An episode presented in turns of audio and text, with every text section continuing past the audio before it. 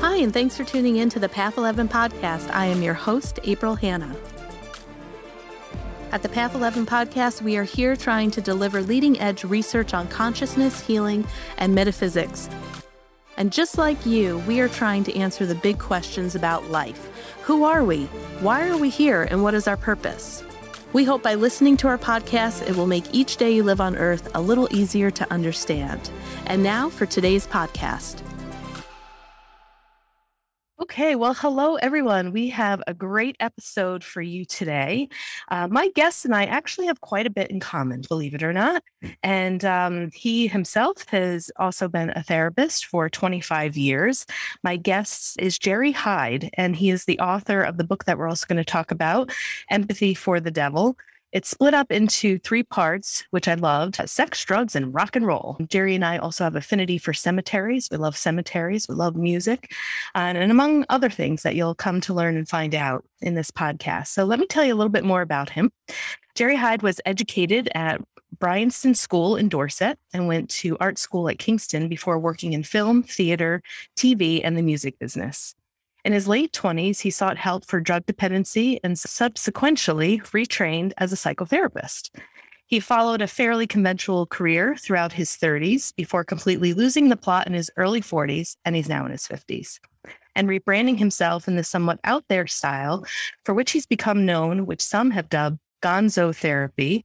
He's also known to be the most dangerous therapist in the world. So you'll come to learn about that as well. And despite all attempts at midlife self destruction, he still has a very live and thriving practice. During his career, he's worked with many well known names in the arts and creative fields. Plus, his own background in the music, film, and TV business has formed his outlook and writing style. So, Jerry, welcome to the Path 11 podcast. Thank you. And uh, congratulations on pronouncing Bryanston correctly. Most, most, particularly Americans, they stumble over that one. I don't blame them. A lot of yeah, a lot of place names aren't that easy. Yeah. You.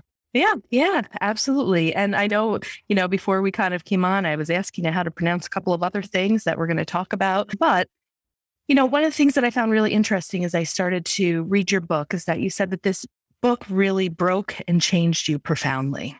So the book is called Empathy for the Devil and you broke it up into these three sections of sex, drugs, rock and roll, and um, and you were really vulnerable. I mean, you shared a lot of stuff of your personal experience and things that you went through, and I really appreciated the vulnerability and the honesty of it. And I wanted to hear a little bit more about how the book broke you and how it changed you profoundly, and what this process was like for you. I think uh, in if I was going to be specific, the work around my own sexual abuse and owning that, and I think I'd I'd kind of wondered for many decades, probably, why do I feel that I was going to say good at? That's a strange way of describing it, but why did I feel I had such an affinity with clients of mine who'd been sexually abused, and why I, I was so I had so many. You know, I think we attract the clients we need, and yeah, I just had a kind of ability to work in that field and hadn't really, like like a great many people who've been sexually abused, hadn't really acknowledged the full impact of those earlier experiences on myself and, and my life story. And a great many people have been abused have to go through the confusion because that, that often comes with it, because it's usually not for a lot of people anyway. A lot of guys, a lot of women have been violently sexually assaulted.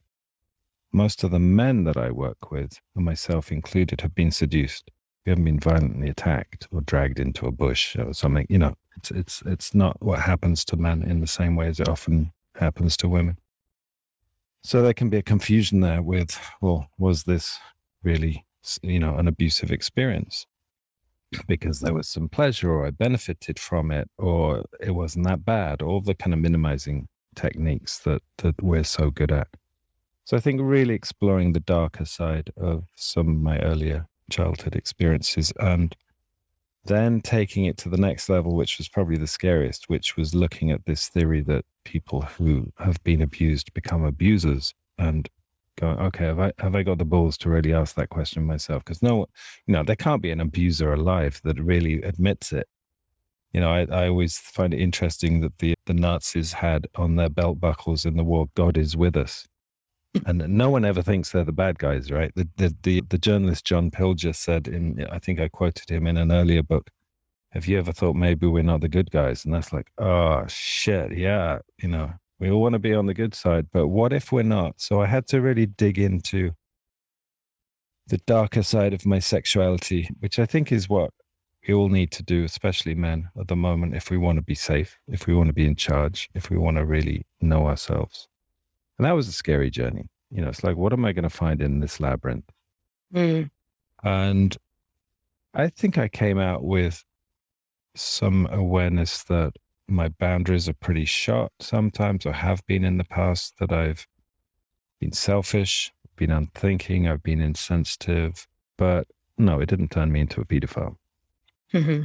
But I had to go there. I had to, you know, I mean, there was no any risk. I know I don't feel attracted to children, but it was still scary terrain to enter into. And I think that changed me. And, you know, that's, like I say, I think that's the work we need to be willing to do in, in that model of the shadow is really go into those dark corners. And when you shine a light, shine a light in there, it's like when you hear a noise in the dark and you switch the light on, it's it's very rare that it's actually a monster. It's a mouse, right? But you got to switch the light on and have a look. Right. When the light goes on, it has nowhere to hide. you know. yeah. yeah. Well, you know, and I think it's important important too that we're having this conversation. You know, one of the the first bits of work that I did in the counseling field was with survivors of um, sexual assault. I was a rape crisis counselor for about uh, five or six years, and, you know, one of the things that they would always say in the training is that, you know, it's one in three women, one in five men, but probably closer to also one in three men, but men are less likely to uh, disclose and to report it. And, you know, you kind of touched upon that too in your book because your perpetrator, you know, better was an older female, you know, and that sometimes that can bring a lot of confusion or it's downplayed like oh come on man why wouldn't you want that you know yeah. and it's kind of like men sometimes aren't afforded the same I don't know if rules is the right word, but like you said, it's kind of like, well, maybe that should be wanted by you, you know, yeah. because you were young and there was this woman that was doing this and providing, you know, these sexual acts on you. But in fact, you know, it's like, no, it's it's still the same. It's a violation of the boundaries. It's, mm. you know, it is sexual abuse, but men tend to stuff it and not explore it. And, you know, we might get into this a little bit more when we talk more about the tribe mentality and what it feels like to be a part of the tribe. And, you know, Sebastian Junger reviewed your book as well. I'm familiar with his work. But do you want to talk a little bit about that just for men and maybe some of the male listeners who might be listening on our podcast who have really been quiet about maybe their own sexual abuse that they've gone through and really don't know how to put a voice to it or have been afraid to look at that shadow side? Yeah, I mean, like I started with, I've not, I was just thinking back, I've not met a man who's been violently assaulted, although I think there's violence towards sexual transgression, but not in that kind of brutal, physical, overpowering way that a lot of the women I've worked with have. And therefore, that confusion. I mean, I was told very explicitly by, I was 17, I'd just turned 17, and it was a friend of mine's mother who was in her mid 40s, I was told very explicitly by her, this is every young man's dream. Mm-hmm. And she was a grown up. And mm-hmm. I'd been trained to believe in grown ups and trust grown ups. So, but yeah, so I, and it took me until I was in my 50s, I think. And it wasn't until I talked to an older therapist and I described this experience, which I'd talked about in therapy before and been told, well, yeah, that's not really an abuse, is it? But I talked about it with a male therapist, and he's he was like, "Well, that's rape." I was like, "Well, no, it's not rape. I mean, it can't be rape, right?" Because I was, you know. And he went, "Okay, so what if you flip the gender? So you got a 17 year old girl who's shaking with fear and saying no, specifically saying, I know I don't want this. And a 45 year old man climbs on top of her and has sex with her regardless. What's that? And I was like, well, that's rape. He's like, well, why is it any different? And. I think to to have these these kind of paradigm shifts in our heads is is necessary because there's physiology involved, right? You, you, a lot of guys will say, "But I got an erection, so I must have wanted it." Well, mm-hmm. you will also uh, encounter women who said, "Yeah, I became wet," when I was assaulted because your body is designed with certain nerve endings to respond to certain touch and certain stimulus. So, right. yeah, I was terrified. I was shaking from head to toe. It's like every nerve in my body went into spasm. But I was still physically able to have penetrative sex. Mm-hmm. And then it became repeated. I mean, it went on for weeks because there was a kind of power. I think one of the things that I explored is if you go beyond gender, obviously it's much more common for men to rape women. But if you go beyond gender, actually, get you get into uh, abuse of power. And mm-hmm. the situation there was an older authority figure where I was vulnerable. I'd run away from home. I had nowhere to stay. She said, You can stay in my house if you cook and clean. I was like, That's a good deal. And then, of course, being her kind of sex slave was was part of the deal also, which I hadn't signed up for. And it ended. It ended with her saying, I remember very clearly, I'm going to the shop to get cigarettes, be out of my house. No, I've got my period. So I'm no longer sexually available. I'm going to the shop to get cigarettes, be out of my house by the time I get back. And that always stayed with me as a kind of, well, there's there's no doubt here. I was I was I was just being used for, you know, a sex slave for that period of time. Right. So what do you feel like this does to the soul and the spirit? You know, it for some people, it can break them down. Some people never recover from it. Yet, how can somebody also evolve from something like this? What's your take on that? I mean, what it does to the spirit, I, the conclusion I came to in asking the question, do all abusers become, uh, all, all people have been abused become abusers? I concluded no. I felt it more real that every, people who've been sexually abused struggle to receive and accept love. And I think the evolution for me, because I'm 57 now, I'm still quite mistrustful. If someone says, I love you, I think, what do you want from me? Mm-hmm. Uh, and but that's a good challenge because I've had to really look at what does love really mean? What does it mean for me? How do I give and receive love? And that's at the kind of, you know, that's, that's the Beatles were right. You know, all you need is love. That's the, that is really at the core of so many things. But if you're blocked there, then you're going to struggle in all aspects of your life. So it's forced me to look with perhaps more acuteness than I would have done if I hadn't had this experience when I was young, which was, you know, that was that was just one episode. I didn't write about all of my traumatic sexual experiences, but sure. There were others, yeah. With that, with follow-up question, um, with that with the spirit. So you being the most dangerous therapist in the world one of the things that you said this is kind of like what you apply to your clients. You're like i'm not necessarily having you come in. You're not going to sit across from me and i'm going to kind of pump you up about your self-esteem and how great you are of a person. I want you to really take a look at the darker aspects so you can begin to heal that and live more freely. So can you talk a little bit about your approach and why you feel like it's important for people to come to understand their demons mm-hmm. and you know what does that mean I think the, the dangerous thing is kind of tongue in cheek. Someone described me as that affectionately, and I thought, that's good. I'm having that. but I do believe in it. I really do. I mean, I don't believe I'm the most dangerous therapist in the world, but I believe that good therapy should be quite dangerous to your persona.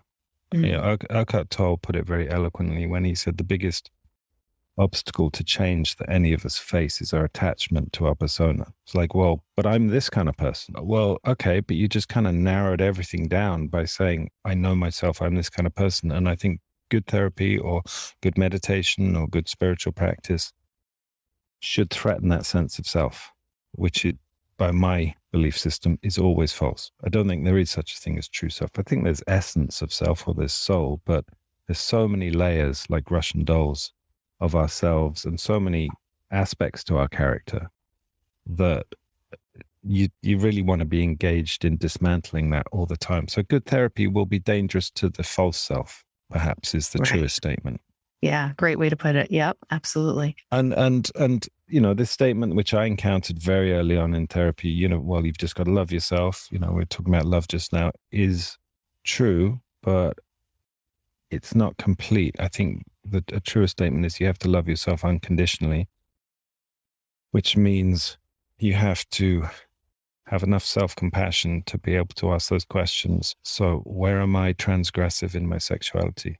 And if you don't love yourself, you're not going to want to go in that because it's bad enough already in the day to day experience of the self. You have to have a fairly robust level of self esteem to go, okay, I'm ready now to look at the shittier sides and where I'm not such a nice guy because I've got enough in reserve to kind of prepare me for what I might find there.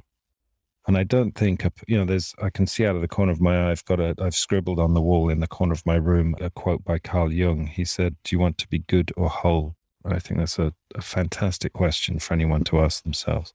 Mm-hmm. Because, you know, who wants to be a, you know, the bad guy or not, not a nice guy? But there's no such thing as a nice guy. We're all multifaceted. And if you want to be safe, then know your demons, right? Know what you're capable of. Know your greed, your jealousy, your anger, your rage, your violence. It doesn't make you a bad person. But if you don't know it, if you deny it, then it's going to creep up on you and take you by surprise because you won't have any mastery over it. You won't have a sense of how to manage that darker side of yourself.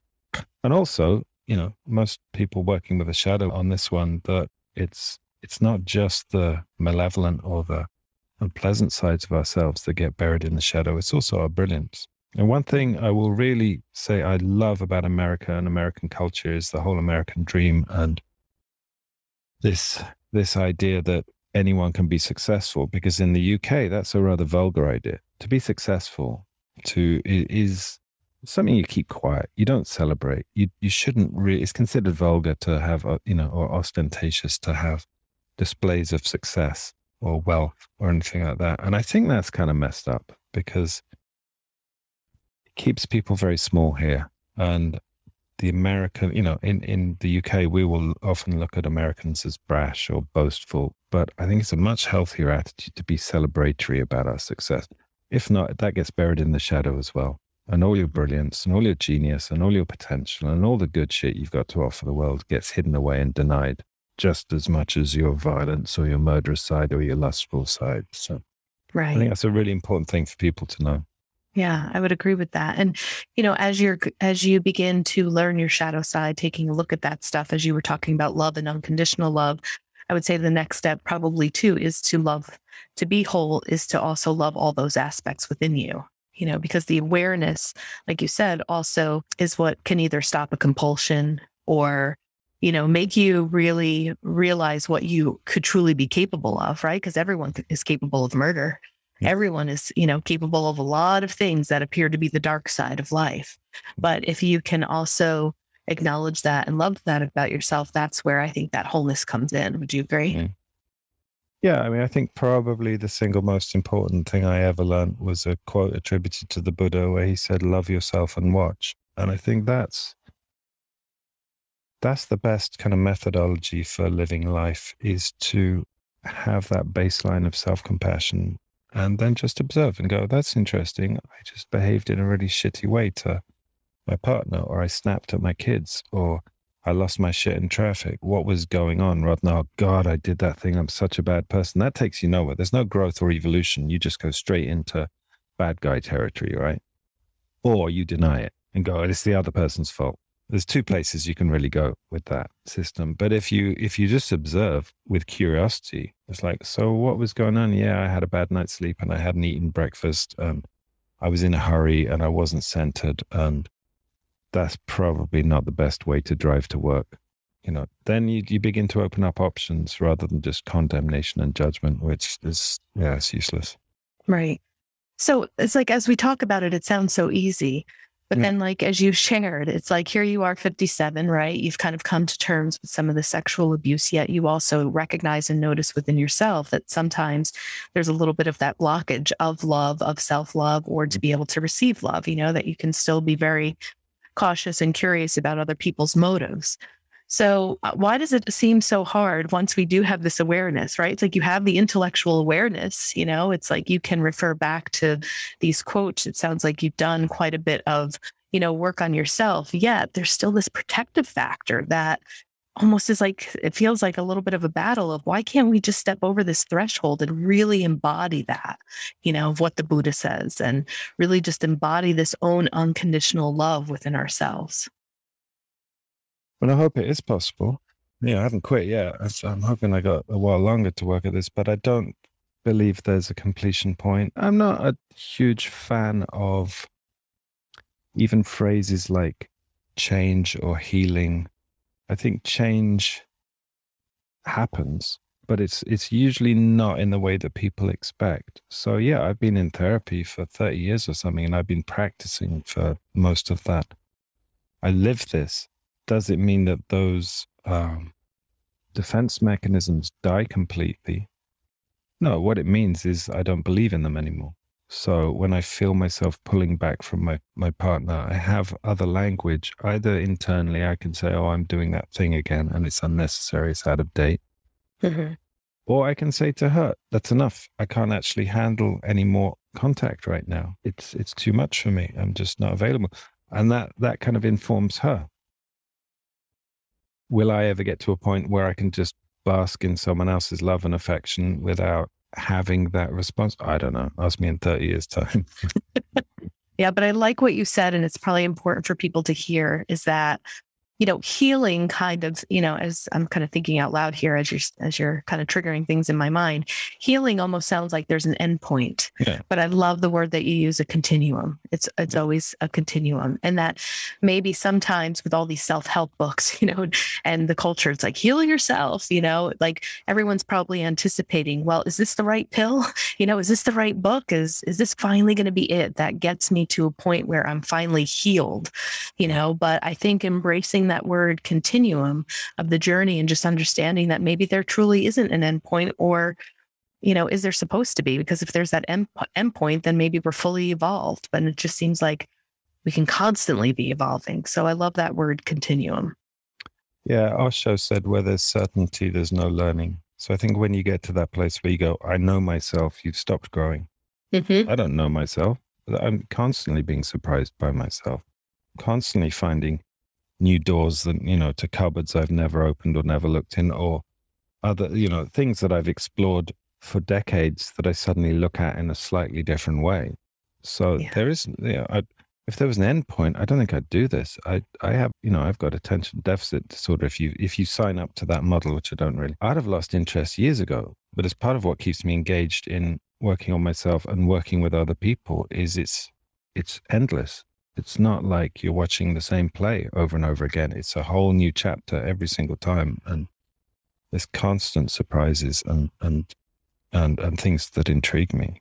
Yeah. One of the things that I loved, and I've, you know, heard other people talk about it before, is where you mentioned in your book that true transformation is really death and rebirth and death and rebirth mm-hmm. and death and rebirth and death and rebirth, you know?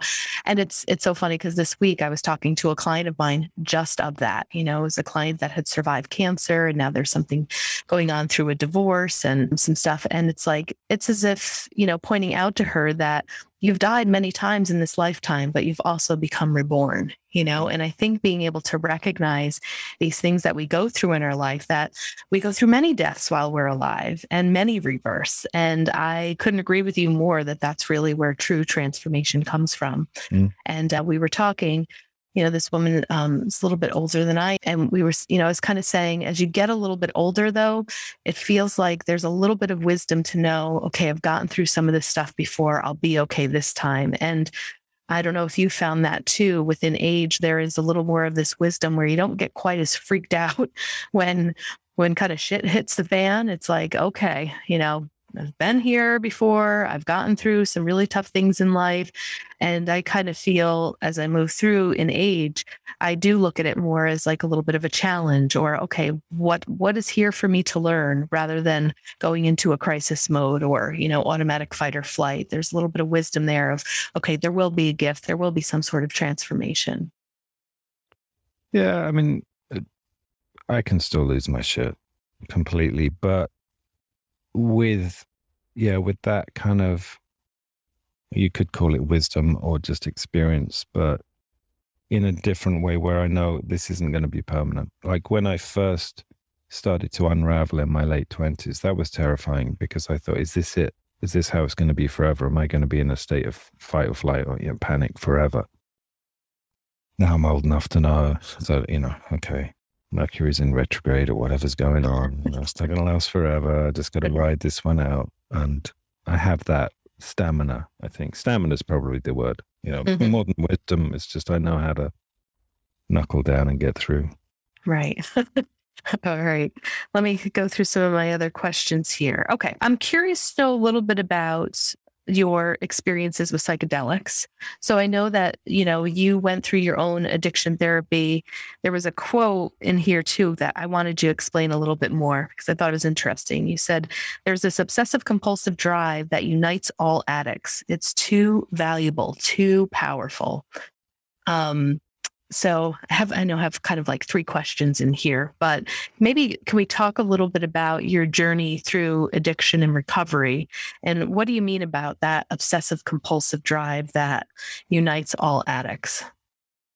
It's an obsessive compulsive behavior. You know, you I mean when I was an addict, I would be constantly thinking about, okay, how much have I got left? I mean, my main addiction was cannabis in those days and prescription downers, but it was a constant, you know, how much have I got left? How long is it going to last me?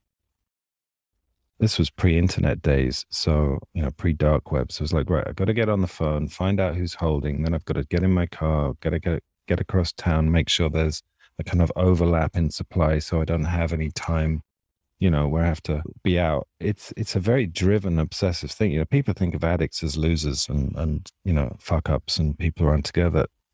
It's it's a pretty, you know, uh, demanding lifestyle where you have to have your shit together really to to be able to function. Of, of mm-hmm. course, there are plenty of you know people who don't manage to hold that together, but I think there's you know, has a commonality. You talk to most addicts, they have that kind of narrow focus of I've just got to score. You know, anyone who's been addicted to their phone, you know, you know how uh, what an obsessive thing that is, or cigarettes. You know, I mean, I've been addicted to cigarettes a lot of my life, and doesn't matter how cold and wet it is outside. If if if I'm hooked on cigarettes, I'm going up to the store to buy, you know, to buy some tobacco, and that's an obsession. It's a driven, kind of hungry obsession. I'm not so sure, but I mean, people have the right to their own kind of modalities with addiction. I'm not sure if I consider it a disease. I don't know if I think it's pain management. Is that a disease? Uh, whatever, maybe. Is it something that I've recovered from? No, because on the whole, if it's on the whole, it's something I've recovered from in that I don't think I'm being destructive. I don't think I'm harming other people. I don't think I'm compromising my life but I still have that drivenness. And you need that obsessive, compulsive drivenness to write a book. You need it to paint a picture. You need it to make a movie. You know, that, that obsession, obsession with detail, you know, to edit a podcast. All these require a degree of, of, of single minded tension. Mm-hmm. And I think that's the, that's the, the flip side of, of addiction. It's the positive side. You know, so I, I kind of harness that part of me rather than trying to, you know, good luck with getting rid of it. I, you know, like I said, I don't know if that's possible, but I'm not a drug addict. I can be around drugs, narcotics, and that's just not an issue for me. I don't feel that I'm using willpower or self control. I, I feel that I dealt with a lot of the pain that was that I was numbing out, and so that's that's not something that needs discipline. Mm-hmm. But I don't want to let go of the whole thing because yeah, that that drivenness is a fantastic force. Right. And but these are good productive. questions. Yeah. They're great questions I've been asked by therapists in the past. You know, I have, I'm not uh, by no means bipolar, but I have, I, you know, I'm on that kind of scale of I have a very up times and very down time. I'm dyslexic and, uh, you know, I've got different learning difficulties. But when I've been uh, ever been asked, so if you could be cured of this, but you'd have to give up the good stuff that comes with it, would you? It's like, there's no way. You know, mm-hmm. that, that manic, that manic depressive thing. The depressive thing takes me into dark places where I really look at myself. And then the manic thing means I can write a book in three weeks. Right. why would I why would I give that up? You know? yeah, awesome. Agree.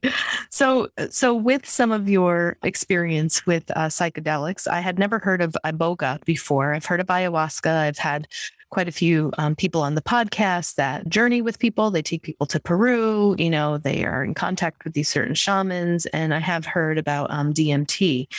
So in, instead of going into like each experience, because that's what you do in the book, and we want people to go out and get your book, Empathy for the Devil, do you want to talk just maybe about the overarching arching experience of what these psychedelics kind of did for you, maybe on the soul level?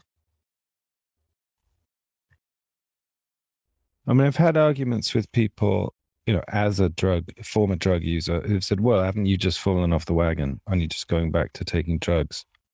I would say no, in as much as I think these are teachers. I think they're medicines as opposed to narcotics. Uh, semantics. I don't, it, you don't need to get too hung up on that. But the primary difference, I would say, in my twenties, I was I was being avoided with my drug use on the whole.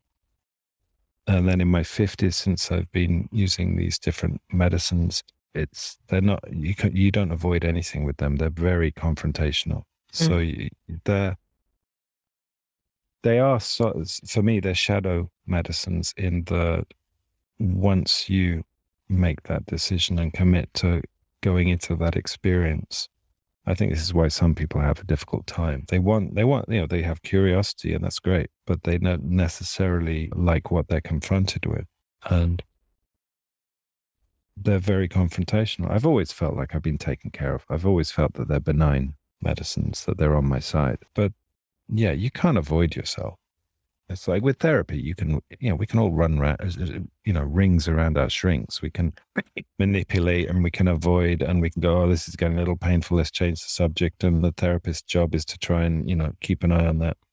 But we all know how to manipulate other human beings. But you, you drink some of these medicines, there's no manipulation. You're not, you're not getting off the hook.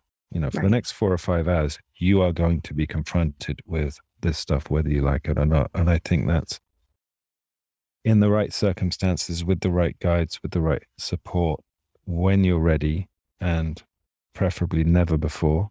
You know, it it can. It, I I I went to those those particular medicines when I was 50. I'd done over 20 years of therapy, and I realized there were certain blocks that I places I couldn't access in talking therapy. And I'm a talking therapist. I'm a fan.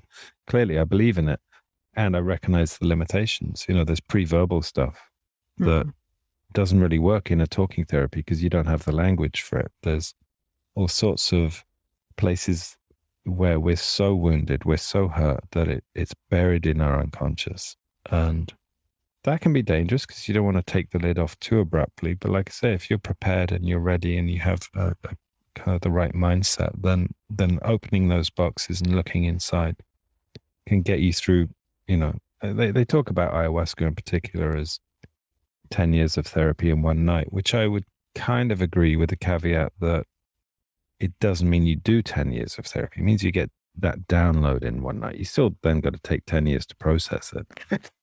you know, it's not a shortcut, but it, it will open up a lot of stuff and that can be good and that can be overwhelming. I mean, it's six years since I drank ayahuasca. I'm thinking of maybe going back next year, which scares the crap out of me. But um, or it scares the crap out of my ego anyway. But yeah, that six years has been necessary for me.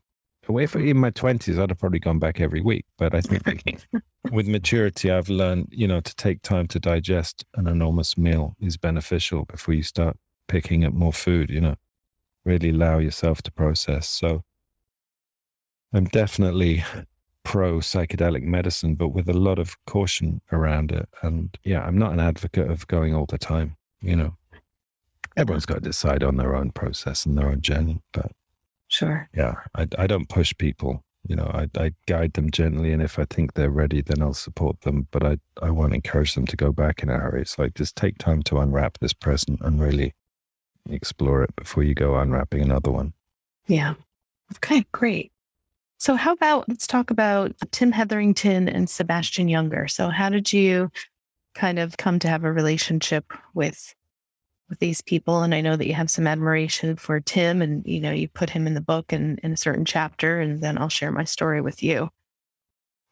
Yeah, I mean Tim in the book. I never met Tim. He, again, with age, I think I've come to recognize that when I feel a charge, whether it's deep hatred like your former president, you know, he triggered the shit out of me. And a lot of people, or if, or if I, or if I have a huge kind of warm, you know, fuzzy, loving response to someone, it's all projection, right? So I think I, I was just on holiday. I'm interested in um, combat photography. I'm interested in photography. So i've been reading, I think I've been reading Robert Capa's book and, you know, Amazon says, if you've read this, you might like this. And there was a book about this guy called Tim Hetherington and I bought it and I read it, and it just hooked me. And I went and visited his grave when I got back to London. And first, I thought the book was going to be about Tim as a role model, actually, because you know I, I run a lot of men's groups, and it's a struggle, perhaps more now than it has been for a long time, to find good male role models. I, I think you know that's a tough one. So when I've asked that question, you just get met with blank stares by a lot of guys. You know, who are the positive male role models? So I was like, okay, I could build a book around this. I could u- kind of use him and what he stood for and what he was about. And I think, you know, he comes across as someone with a lot of integrity.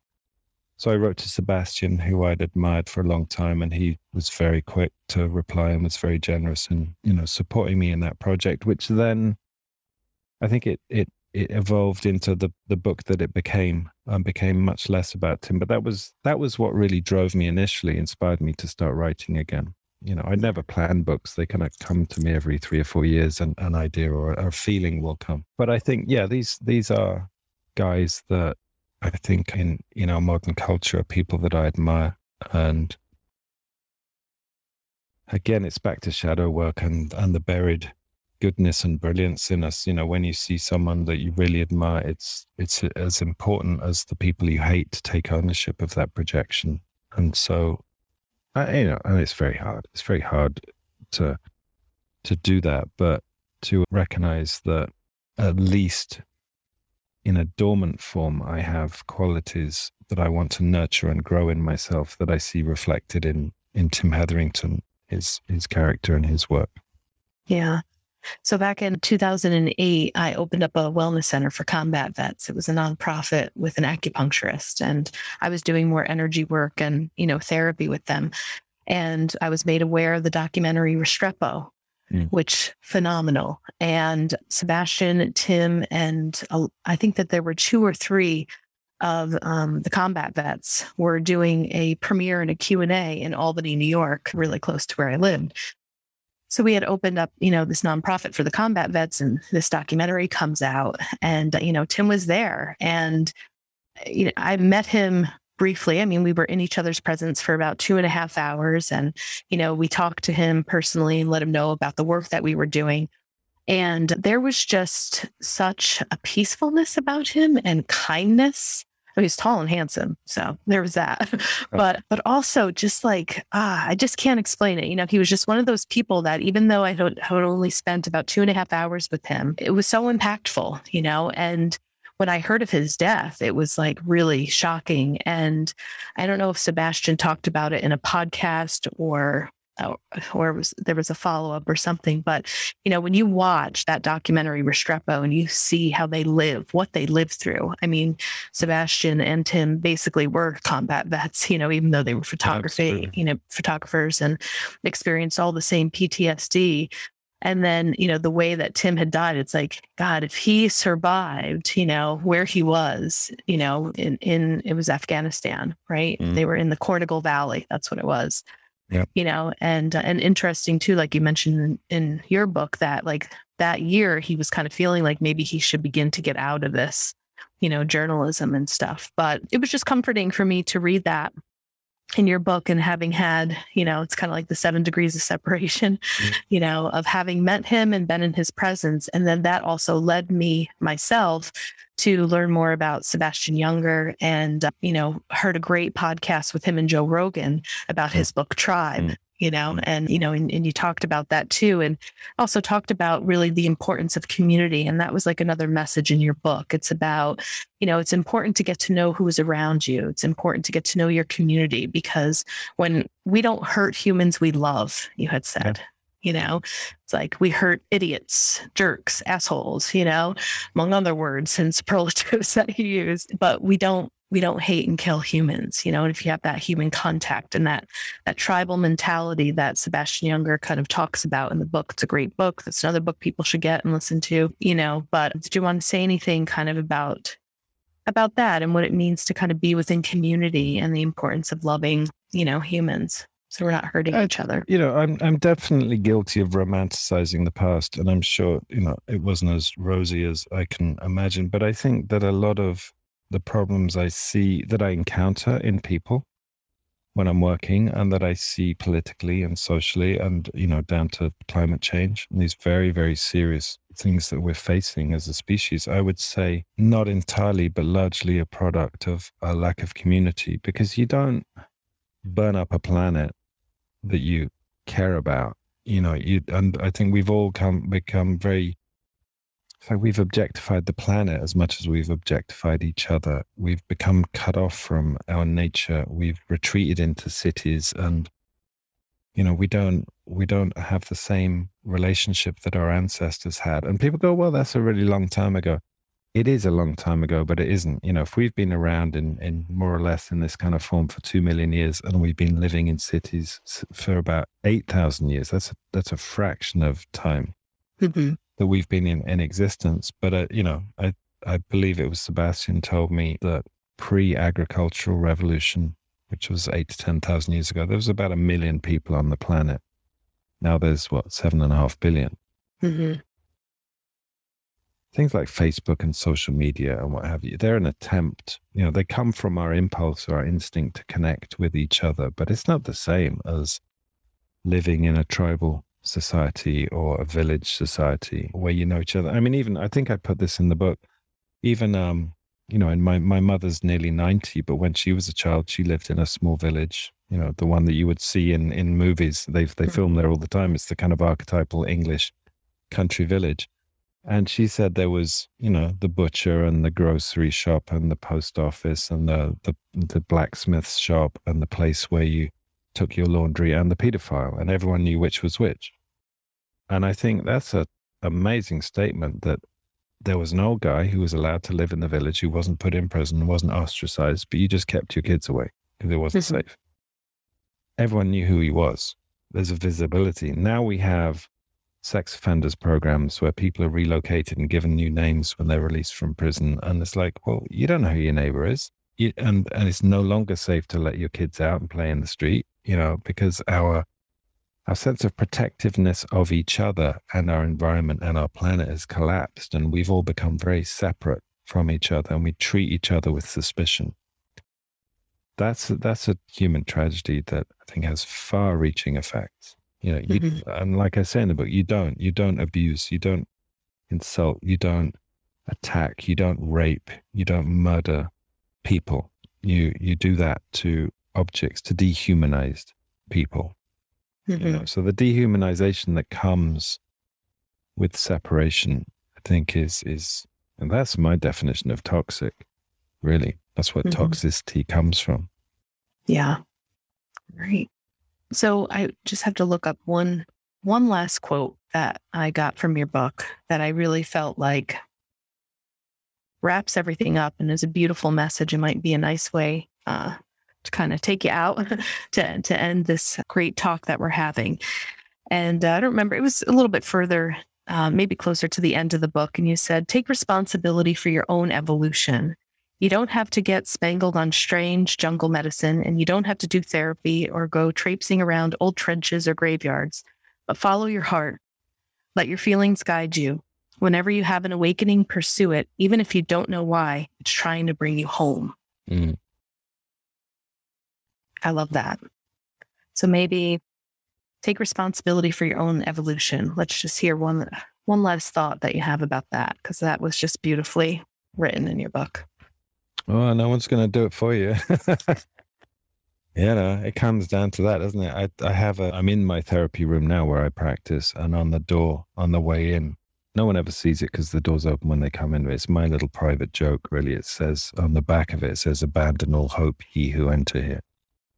which was above the doorway to hell in uh, Dante's Inferno. And I like that, partly because I've got a dark sense of humor, but also because I believe in it. I think when you, most people, maybe everyone, I don't know if this is universal, but most people, when they come into therapy or when they begin this journey, there's still residue of a hope that the therapist will fix you or there might be a magic pill that you that your doctor can give you that will make all your pain go away or you can take plant medicine and everything will be okay which i think is rooted in a kind of a very primal desire for our parents to be the parents we really wanted which of course none of them are because none of them are capable of that because they're all wounded people. You know, you get some people who, who get lucky and they've got great relationship with their parents, but you know, our parents are just human beings struggling to do their best.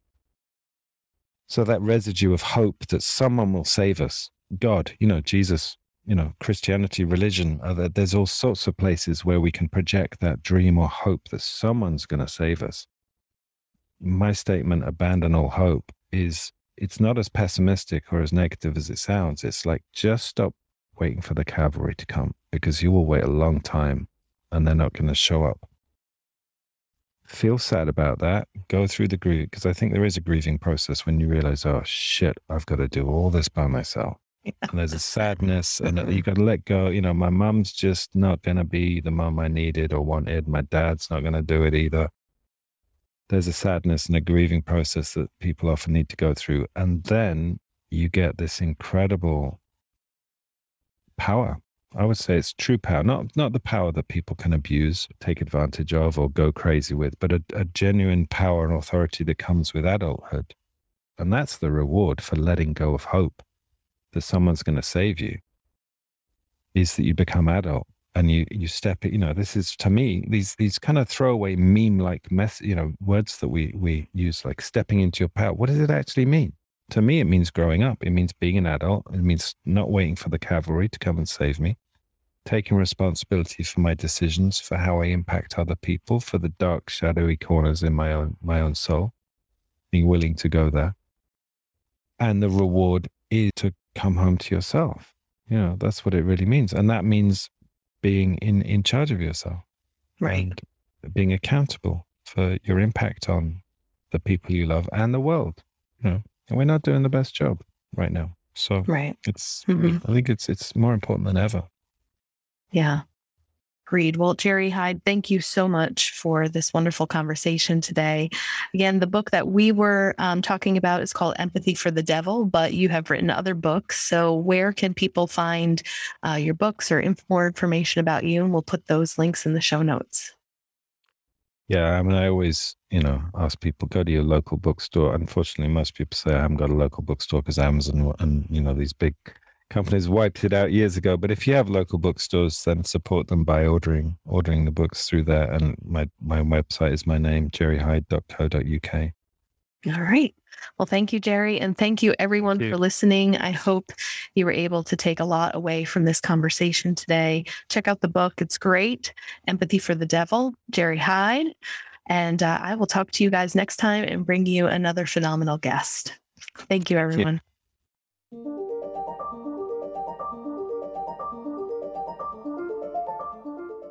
Thanks so much for tuning in to today's show. If you haven't already, please subscribe and rate and review the Path 11 podcast in Spotify, Apple Podcasts, or wherever you listen to your podcasts. Also, this podcast is made possible by our sponsor, Path 11 TV. Visit path11tv.com to start a seven day free trial and start streaming over 100 hours of exclusive video content on consciousness, healing, and life after death. That's path11tv.com and be sure to use coupon code podcast30 to take 30% off your annual membership. Start satisfying your spiritual curiosity with a membership to Path 11 TV today. Bye for now.